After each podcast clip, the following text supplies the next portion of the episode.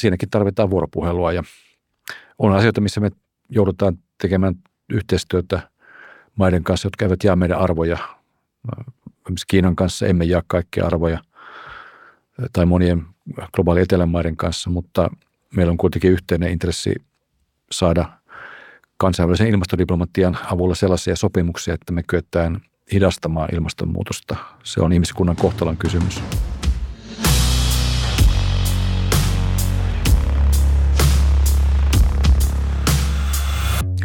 Tämä on Arvojohtaja, Diakonissalaitoksen podcast-sarja, jossa puhumme presidenttiehdokkaiden kanssa arvoista.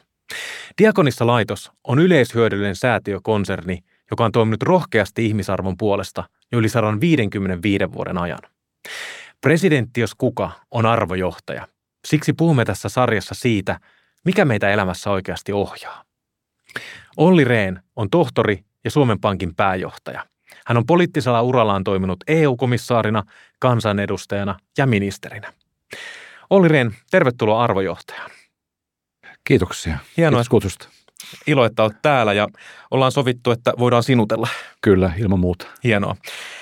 Diakonissa-laitoksella on kolme keskeistä arvoa, ja ne on ihmisarvo, lähimmäisen rakkaus ja vastuullisuus.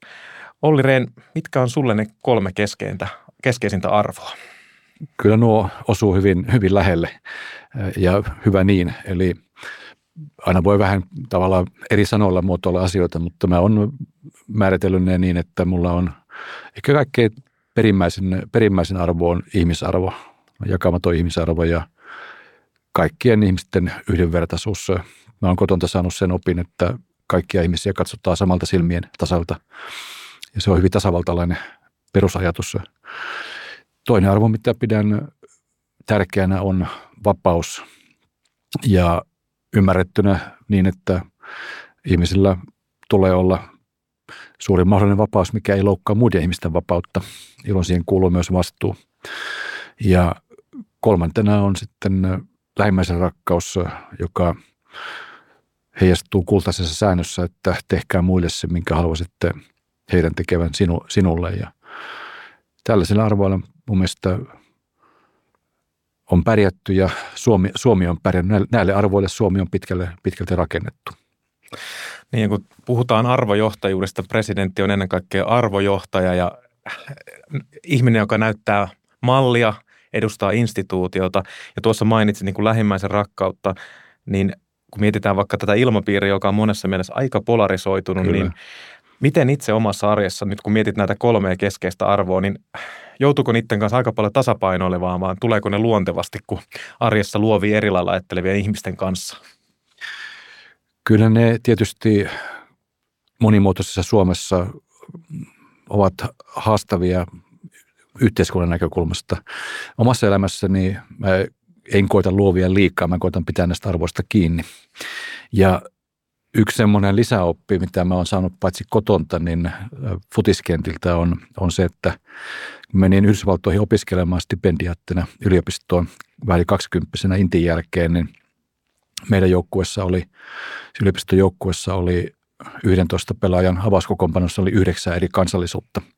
Niin ei siinä paljon pukukopissa kateltu, että minkä värinen joku on tai mitä, mitä äidinkieltä puhuu tai mistä maanosasta tulee, vaan siinä mietittiin, että kuka parhaiten soveltuu mihinkin paikkaan ja millä tavalla joukkue pelaa parhaiten keskenään yhteen. Et mun parhaat kaverit siellä oli iranilainen Morad, jota kutsuin lempinimellä Little Mossadegh, koska hän ei kuulunut Shahin kannattajiin eikä Komenin kannattajiin, siis islamilaisen vallankumouksen kannattajiin, vaan hän oli demokraatti, on, on edelleenkin.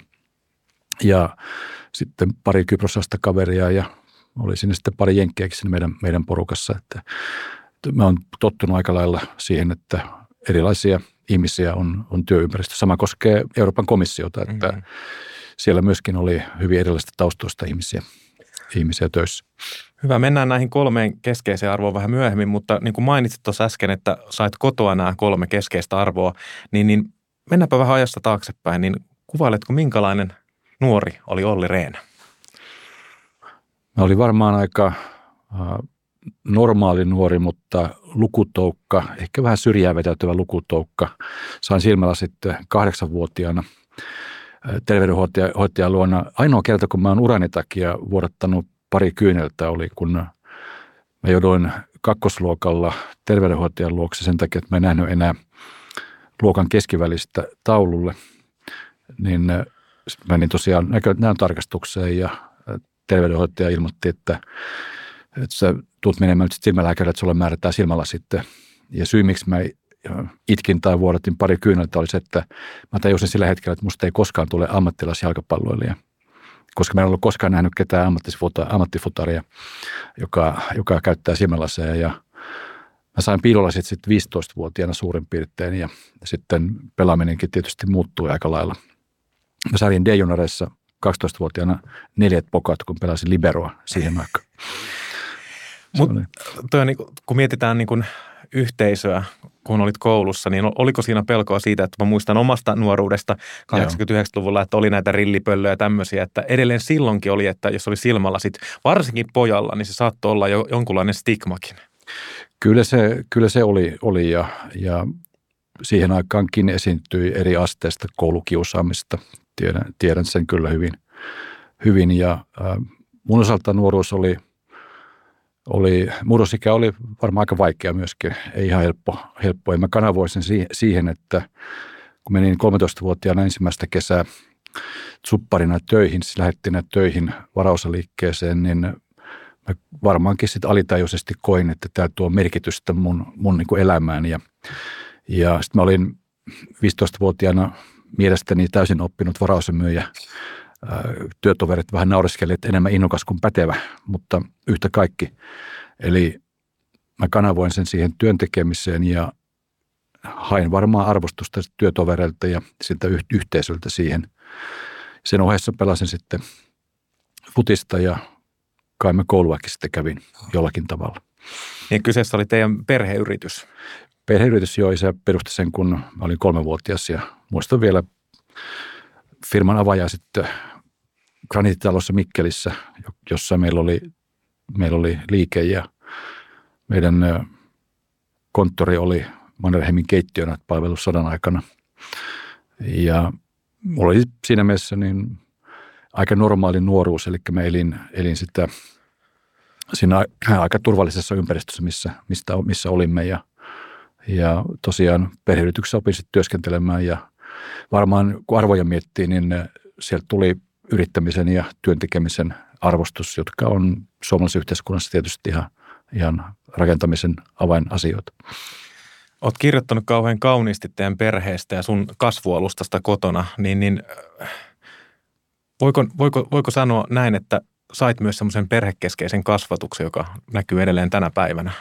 Kyllä näin voi, näin voi sanoa ja, ja mä luulen, että mun isälle perhe oli valtavan tärkeä, koska hän itse menetti vanhempansa 10 vuotta, tai äidin, äidin alle 10-vuotiaana, isän 10-vuotiaana ja vanhin veli kaatui sodassa pari vuotta myöhemmin, hän jäi 12-vuotiaana sota, tavallaan sotaorvoksi tässä mielessä ja heitä oli kaikkiaan kuusi tai sitten kun veli kaatui, niin viisi sisarusta, neljä, neljä veliä ja yksi sisari ja he piti keskenään tiivistä yhteyttä, mutta mä ymmärsin, että mun isälle oli perhe valtavan tärkeä myös sen takia, että hänellä oma perhe hajosi näistä syistä aika, aika pienenä. Ja äitini myöskin, joka oli oman sukunsa ensimmäinen ylioppilas, tuli tänne Helsinkiin opiskelemaan kieliä ja sitten tuli englannin ja ruotsin kielen opettaja, niin hän, hän myöskin piti perheestä kyllä hyvää huolta ja piti, piti kiinni. Koitti kasvattaa meitä, meitä lapsia myöskin aika, ää, ei ankarasti, mutta – johdonmukaisesti. Menetyksestä on aina vaikea puhua, mutta että olet kirjoittanut koskettavasti siitä, että miten teidän perhe-elämä muuttui, kun menetit siskosi, te menetitte perheestä yhden rakkaan jäsenen, niin nyt kun mietit aikaa taaksepäin, niin miten uskot, että se vaikutti sun elämään ja arvoihin silloin nuorena miehenä, kun tämä tragedia tapahtui? Kyllä se pysäytti, pysäytti ja oli siinä mielessä kyllä käänne, käänne mun elämässäni. Eli mä koin, että mun pitää koittaa elää merkityksellinen elämä.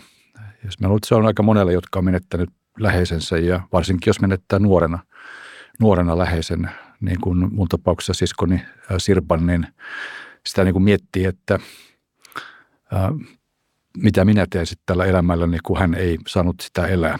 Ja silloin koittaa sitten hakea merkitystä sille elämälle ja varmaan mä myöskin vakavoidun siinä, siinä yhteydessä ja, ja ehkä tietyt nörttipiirteet selittyy sitten myöskin tällä, tällä taustalla. Niin, muistelet sitä hyvin vaikeaa aikaa ja niin kuin nuori mies joutuu lähtemään elämään se suru, suru seurana, niin mit, miten, millä keinoin sä pärjäsit sen kanssa ja lähdit eteenpäin elämässä? Mä varmaan kanavoin sen siinä, siinä vaiheessa järjestötoimintaa aika, aika lailla, eli mä olin mukana erilaisissa kansalais, kansalaisliikkeissä, kansalaisjärjestöissä. Meillä oli Helsingissä siihen aikaan aika vilkasta toimintaa Helsingin yliopistolla ja muissa ympyröissä. Mä toimin sitten vähän sen jälkeen, mutta valittiin Nuoren keskusteliliiton puheenjohtajaksi ja, ja olin vahvasti tiivissä yhteistyössä monien kehitys- ja ympäristöjärjestöjen kanssa ja oltiin vapauttamassa Nelson Mandela, eli hyvin aktiivisesti Etelä-Afrikan apartheidin vastaisessa solidarisuuskampanjassa ja sitten siihen aikaan myöskin ympäristökeskustelu tuli niin kuin voimakkaasti läpikäyvästi yhteiskuntaa ja ajettiin läpikäyvää ympäristönäkemystä ja ekologisesti ohjaavaa verotusta ja pyrittiin taloustieteen puolella käymään keskustelua ekologisesti ohjaavasta tai, tai ekologisesti kestävästä taloudenpidosta ja niin edelleen. Eli plus sitten alkoi tulla tietysti nämä Eurooppaan liittyvät kysymykset myöskin silloin vahvasti Framille, kun Berliinin muuri murtui ja, ja Neuvostoliitto hajosi ja Itä-Eurooppa vapautui ja Eurooppa yhdentyi ja toimisit silloin Eurooppa-toimikunnassa ja myöhemmin, myöhemmin sitten eurooppalaisen Suomen riveissä EU-kansanäänestyksen kyllä, kyllä puolen ryhmittymässä. Eli pyri vaikuttamaan kansalaisaktiivisuuden kautta ja sitten tuli valittua myöskin Helsingistä kansanedustajaksi keväällä, kevättaivalla 1991. Palaan tähän lähimmäisen rakkauteen, joka on yksi sua ohjaava keskeinen arvo, niin mä, mä mietin sitä, että mu, niin melkein kaikki meistä suurin osa on kokenut jonkun läheisen menetyksen, niin, niin onko oikein tulkita, että sä oot myös sen surun niin kuin suoltanut siihen toimimiseen, niin kuin sanoit tuossa, että haluat elää merkityksellistä elämää ja niin, että siskosi olisi sinusta ylpeä. Kyllä. Että se on myös niin kuin tapa käsitellä sitä surua, viedä se eteenpäin niin kuin energiana. Se on juuri, juuri näin ja, ja vaikka se silloin alkuun tuntui vähän kaukaiselta ajatukselta, että suru, suru kääntyy, kääntyy voimaksi tai, tai iloksi, niin ei se iloksi muutu, mutta kyllä se voi voimaksi, voimaksi muuttua. Ja suosittelen kyllä sitä, sitä kaikille, jotka kokevat läheisen menetyksen, kaikille meille, jotka aina jossain vaiheessa joudutaan kokemaan läheisen menetyksen eri, eri elämänvaiheessa, niin kannattaa tietysti surra kunnolla sitä läheistä ihmistä, hän on sen arvoinen, mutta samalla kannattaa sitten koittaa kääntää sitä surua myöskin positiiviseksi energiaksi ja koittaa vaikka saada jotain aikaa tässä yhteiskunnassa. Onko nyt miettii sun nykyperhettä, niin on, onko se, että on jakanut niin hyviä kuin surullisia tunteita, niin onko se ollut tärkeässä osassa sun elämässä, yksityiselämässä? Kyllä se on ollut ja mun vaimoni Merja on luonteeltaan ää, aika valoisa ja temperamenttinen ja hän on tuonut kyllä paljon eloa, eloa ja iloa mun, mun elämään ja sitten perheen perustaminen ja, ja tyttären, tyttären syntyminen, niin tavallaan toivo, palauttivat elämän ilon mun, mun elämään aikoinaan 90-luvun puolivälin jälkeen ja vuosituhannen vaihteessa. Niin mainitsit, että työstit siskosi menetystä niin kuin ennen kaikkea työn kautta, toimeliaisuuden kautta, niin siellä alla oli sitten se tietynlainen vire, jota työllä ei voi muuttaa. Juuri näin, että se oli semmoinen ala, alakulo, alakulo, joka siellä, siellä vaikutti ja jokaisella meillä on varmaan oma tapamme käydä sitä läpi, prosessoida sitä ja, ja on henkisempiä, hengellisempiä ja, ja käytännöllisempiä tapoja käydä sitä asiaa, asiaa läpi. Niin, katsota, käännetään katseet koto Suomeen, niin ajat on kovia ja monessa mielessä, niin kuin tuossa alussa puhuttiin lyhyesti, että keskusteluilmapiiri on kiristynyt, se on monessa mielessä polarisoitunut, niin kun käyt julkisessa keskustelussa erilaisista aiheista ja eri arvot kohtaa, niin äh, millä, millä mielin sä seuraat tätä nykyajan hyvin identiteettipoliittis-vetosta keskustelua? Kyllä mä olen aika, tai hyvinkin paljon kannan, kannan huolta tästä eripurasta ja kahtiajaosta, mitä meillä Suomessa esiintyy. Se on sekä sosiaalista-taloudellista että tavallaan identiteettiin ja arvoihin, arvoihin liittyvää. Ja osittain sosiaalinen media tätä tavallaan voimistaa, kupla, kuplanuttaa meitä ja me tarvittaisiin enemmän sellaisia yhteisiä foorumeja, missä eri taustoista olevat ihmiset voivat aidosti vaihtaa, vaihtaa mielipiteitä ja tarvittaisiin myöskin, myöskin sellaista avointa asiallista kansalaiskeskustelua, joka, joka tukee kansallista eheyttä. Ja kyllä mä olen huolissani myös köyhyyden lisääntymistä Suomessa. Mä katson vaikka Myllypurossa, kun menen, menen fudista pelaamaan, näen siellä leipäjonon tai sitten kun Kalliossa näillä, näillä huudella kulkee ja kiertää tuolla Hesarin suunnalla silloin, kun leipäjonot on päällä, niin, niin eihän se kerro hyvää suomalaisesta yhteiskunnasta. Eli meidän, meidän pitää pystyä rakentamaan sellaista yhteiskuntaa, jossa kaikki pysyvät mukana – se on myös tärkeä ehto sille, että me ollaan kansallisesti eheitä ja myöskin, myöskin henkisesti lujia. Niin kuin palautetaan tämä kuva ihmisistä leipäjonoissa, jonot pitenee vaan vuosi vuodelta, niin, ja puhutaan sitten siitä jakamattomasta ihmisarvosta, niin, niin tulee tunne, että tämä, tämä, tämä arvo on aika, aika niin kuin koetuksella tällä hetkellä ihan Suomenkin mittakaavassa. Kyllä se, kyllä se on koetuksella ja, ja kannan kyllä huolta siitä, että tilanne on päässyt siihen. Mulla tulee mieleen Sauli Niinistön ensimmäisen presidentinvaalikampanjan tunnus, joka oli vastakkainasettelun aika on ohi. Sitä taustaa vasten on tavallaan meidän suomalaisten kollektiivinen yhteinen epäonnistuminen, että me on ajauduttu tällaiseen kahtia jakautuneeseen yhteiskuntaan ja haluaisin presidenttinä toimia ja työskennellä sen puolesta, että me kyetäisiin tämä kahtia jako kuromaan, kuromaan umpeen. Totta kai se vaatii meiltä kaikilta ponnistelua ja se vaatii kaikilta päättäjiltä sellaisia ratkaisuja, jotka tukevat oikeudenmukaisen yhteiskunnan rakentamista.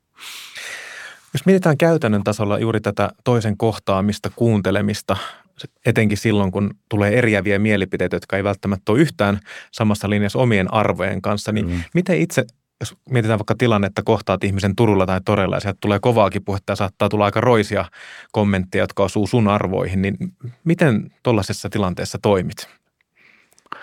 No yleensä näitä tulee vastaan, esimerkiksi tämmöiset tilanteet tulee vastaan esimerkiksi toritapahtumissa, jossa on eri värisiä telttoja ja mun, mun tiimin teltat on valkoisia, jossa lukee ollireen.fi sitten tulee ehkä vähän eri välisiltä teltoilta ihmisiä juttelemaan ja mä yleensä pyrin heidän kanssaan sitten käymään, käymään ehkä ensin, ensin vähän small talkia ja sitten käymään keskustelua niistä asioista, mitkä, mitkä heidän mielestään on tärkeitä ja ollaan vähän sopivasti haastamaan heitä, he haastaa mua ja sitten syntyy dialogia. Aina se ei johda mihinkään tuloksiin tai, tai mielipiteen muutoksiin kumman, kumman osapuolen taholta, mutta välillä se kuitenkin edesauttaa ainakin keskinäistä ymmärrystä. Ja sitä me kyllä tarvitaan Suomessa enemmän. Niin siellä samanmielisten kerhossa on kiva taputella toisiaan selkää, mutta sitten kun pitäisi ymmärtää, miksi, miksi toinen ajattelee vaikka niin eri tavalla kuin itse, niin se onkin sitten toinen juttu.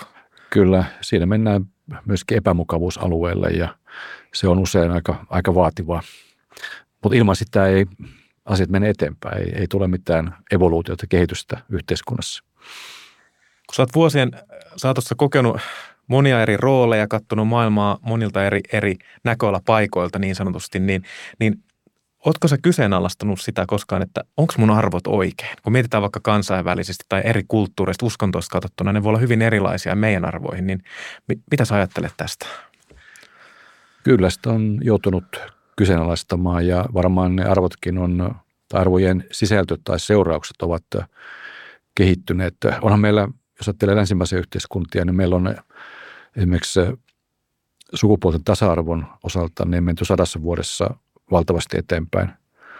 Ja vaikka vammaisten vammaisia koskeva lainsäädäntö ja vammaisten olosuhteet on, on parantuneet. Eli tunnustetaan ihan eri tavalla useiden eri väestöryhmien oikeudet kuin mitä tehtiin vaikka 1800-luvulla esimerkiksi. Tämä koskee myös länsimaisia yhteiskuntia.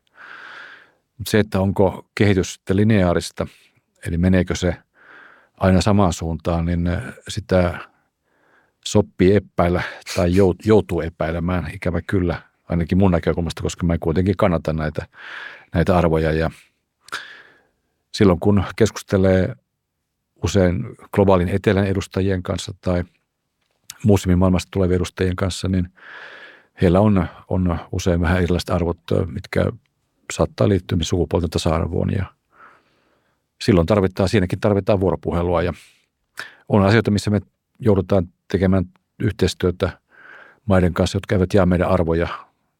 Esimerkiksi Kiinan kanssa emme jaa kaikkia arvoja tai monien globaali etelän maiden kanssa, mutta meillä on kuitenkin yhteinen intressi saada kansainvälisen ilmastodiplomatian avulla sellaisia sopimuksia, että me kyetään hidastamaan ilmastonmuutosta. Se on ihmiskunnan kohtalon kysymys. Ja siihen ei, ei tarvita Suomen tai Euroopan näkökulmasta, ei tarvita välttämättä yhteisiä arvoja kiinalaisten kanssa. Riittää, että meillä on yhteiset edut, josta kun toimitaan niiden etujen mukaisesti ja yhteisten tavoitteiden mukaisesti. Diakonissalaitos on toiminut yli 155 vuoden ajan rohkeasti ihmisarvon puolesta. Olli Rehn, milloin sinä olet viimeksi toiminut rohkeasti ihmisarvon puolesta? Joku käytännön esimerkki. Toivoisin, että toimisin joka päivä niiden, niiden asioiden ihmisarvon puolesta. Ja, ja kun mietin oma historiani lonkalta, niin yksi semmoinen, mikä, mikä oli hyvin mielekäs työtehtävä, oli EUn laajentumiskomissaarin tehtävä, jolloin vastasin aika pitkälle EUn yhteisestä ulko, ulkopolitiikasta Länsi-Balkanin suunnalla ja jäsenyysneuvotteluissa Turkin, Turkin suunnalla. Ja kyllä silloin, kun EU-neuvottelut olivat vahvimmassa vaiheessa Turkin kanssa, niin kävimme pääministeri Erdoganin kanssa hyvin tiukkoja neuvotteluja sananvapaudesta, naisten oikeuksista, vähemmistöjen oikeuksista ja Turkissa mentiin silloin hyvinkin eteenpäin niissä, niissä asioissa. Ikävä kyllä nyt viime aikoina on tullut enemmän takapakkia mm. sielläkin näiden arvojen osalta. Tämä niin kuin, tämän ihmisarvon edistäminen, etenkin sitten globaalissa äm, perspektiivissä, niin tulee tunne, että just tulkitsen sinua oikein, että se on niin kuin maratonilaji, että siinä on turha odottaa, että nyt tässä vuodessa kahdessa hoidetaan nämä yhtäläiset ihmisarvot kaikille. Kyllä, se on juuri, juuri näin, että se on, se on niin päivittäinen, päivittäinen haaste, se on jatkuva, jatkuva haaste. Ja tässä suhteessa ei ole mitään saavutettuja, saavutettuja voittoja, lopullisia voittoja, vaan täytyy jatkuvasti kamppailla näiden arvojen puolesta, ihmisarvon ja ihmisten yhdenvertaisuuden puolesta, samoin kuin oikeusvaltion puolesta. Ja se koskee tietysti myöskin suomalaista yhteiskuntaa. Me ollaan tässä Arvopodcast-sarjan tiimelyksessä saatu Diakonissalaitoksen toiminnassa mukana olevilta ihmisiltä kysymyksiä teille presidenttiehdokkaille, niin sopiiko, että esitetään sinulle pari kysymystä? Oikein hyvä. Käydään, käydään niitä läpi. Joo, kiitos. Otetaan ensimmäinen. Perustele, minkä takia olet parempi presidenttiehdokas kuin joku muu, erästä presidenttiehdokasta kuljettanut. Kiitos, kiitos kysymästä. Suomalaisten etu on, että meillä on sangen kokenut ja oppinut kaarti ehdokkaita, josta, josta valita seuraava presidentti. Osaltani olen lähtenyt ehdolle sillä taustalla, että mulla on pitkä ja vankka kokemus Suomen ja Euroopan päätöksenteosta sekä ulkopolitiikan että talouspolitiikan parista. Mut on aika monissa liemissä keitetty ja paineisetokyky on testattu ja pystyn paineessa tekemään nopeita ja myös harkittuja päätöksiä. Ja tämän lisäksi mä tunnen Suomen läpikotaisen sekä Etelän kasvukeskukset että maakuntien Suomen, mikä on tärkeää, koska kyllä presidentin pitää tuntea kansan ajattelun pulssi ja suomalaisten sielun elämä. Eli näillä eväillä mä ajattelen, että mulla on kykyä johtaa menestyksellä Suomen ulko- ja turvallisuuspolitiikkaa ja puolustaa meidän tasavaltalaisia arvoja. Hienoa, kiitos. Tuossa muutaman kerran ollaan sivuttu erittäin tärkeää aihea, aihetta sinulle, jalkapallo. Ja Kyllä. itseäkin jalkapallomiehenä tässä on kiusatellut kysyä vähän enemmän, mutta nyt pääsen sitten tähän futisaiheeseen kysymykseen. Ja mehän tuossa äh, muutama vuosi tavattiin ekan kerran jalkapallon merkeissä FC Kynän pelissä ja silloin pisti silmään, koska olin aikaisemmin tutustunut sinuun vain median välityksellä ja nähnyt sen äh, asialinja reenin, joka kaikki tuntee. Mutta siellä oli sitten semmoista niinku erilaista reeniä kentällä. Oli räjähtävyyttä, energu, energiaa. Ja täytyy nyt sanoa futismiehen, että kyllä se, kyllä se futi, futaus ja jalkapeli toimii aika hyvin. Ja tota, kehutaan nyt, että se laukaus oli aika, aika räväkkä. Mutta mistä tämä, mikä tämä futisintohimo, mikä se sulle on? Mikä siinä on se ydin sen jalkapallon rakkauden huumassa? No siihen voi antaa äh, joko tunteenomaisempia tai rationaalisempia perusteluja. Mennään tunteeseen. Ah, mä, rakastan, mä rakastan lajia ja mä rakastan, rakastan katsoa futista. Se on mulle vapauden valtakunta.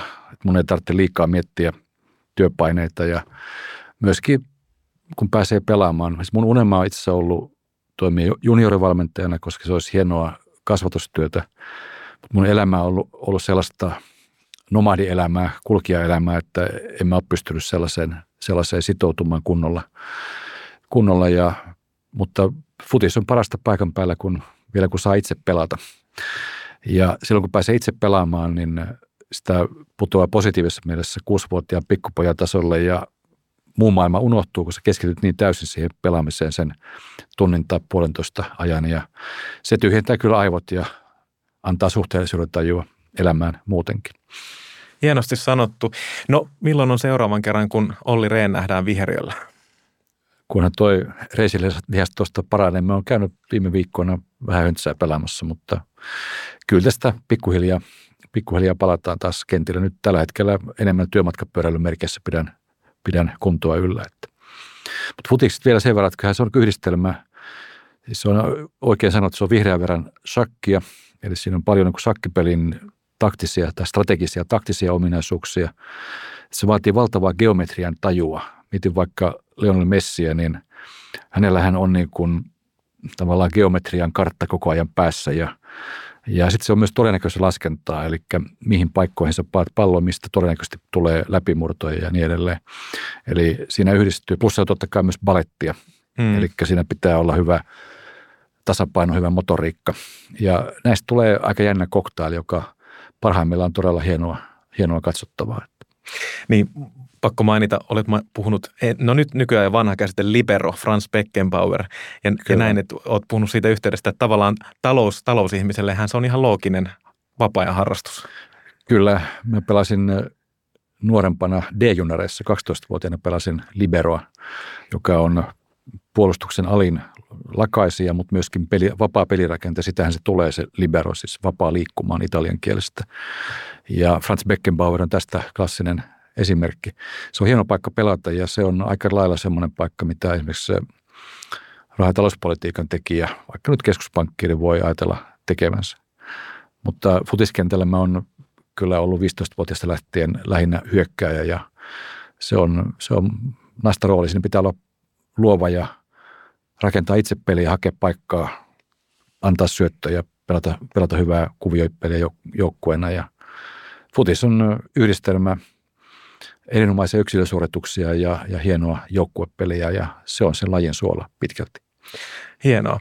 Kiitos Olli Rehn, oli ilo saada sut vieraaksi ja kiitos keskustelusta. Kiitos keskustelusta, samoin. Kiitoksia.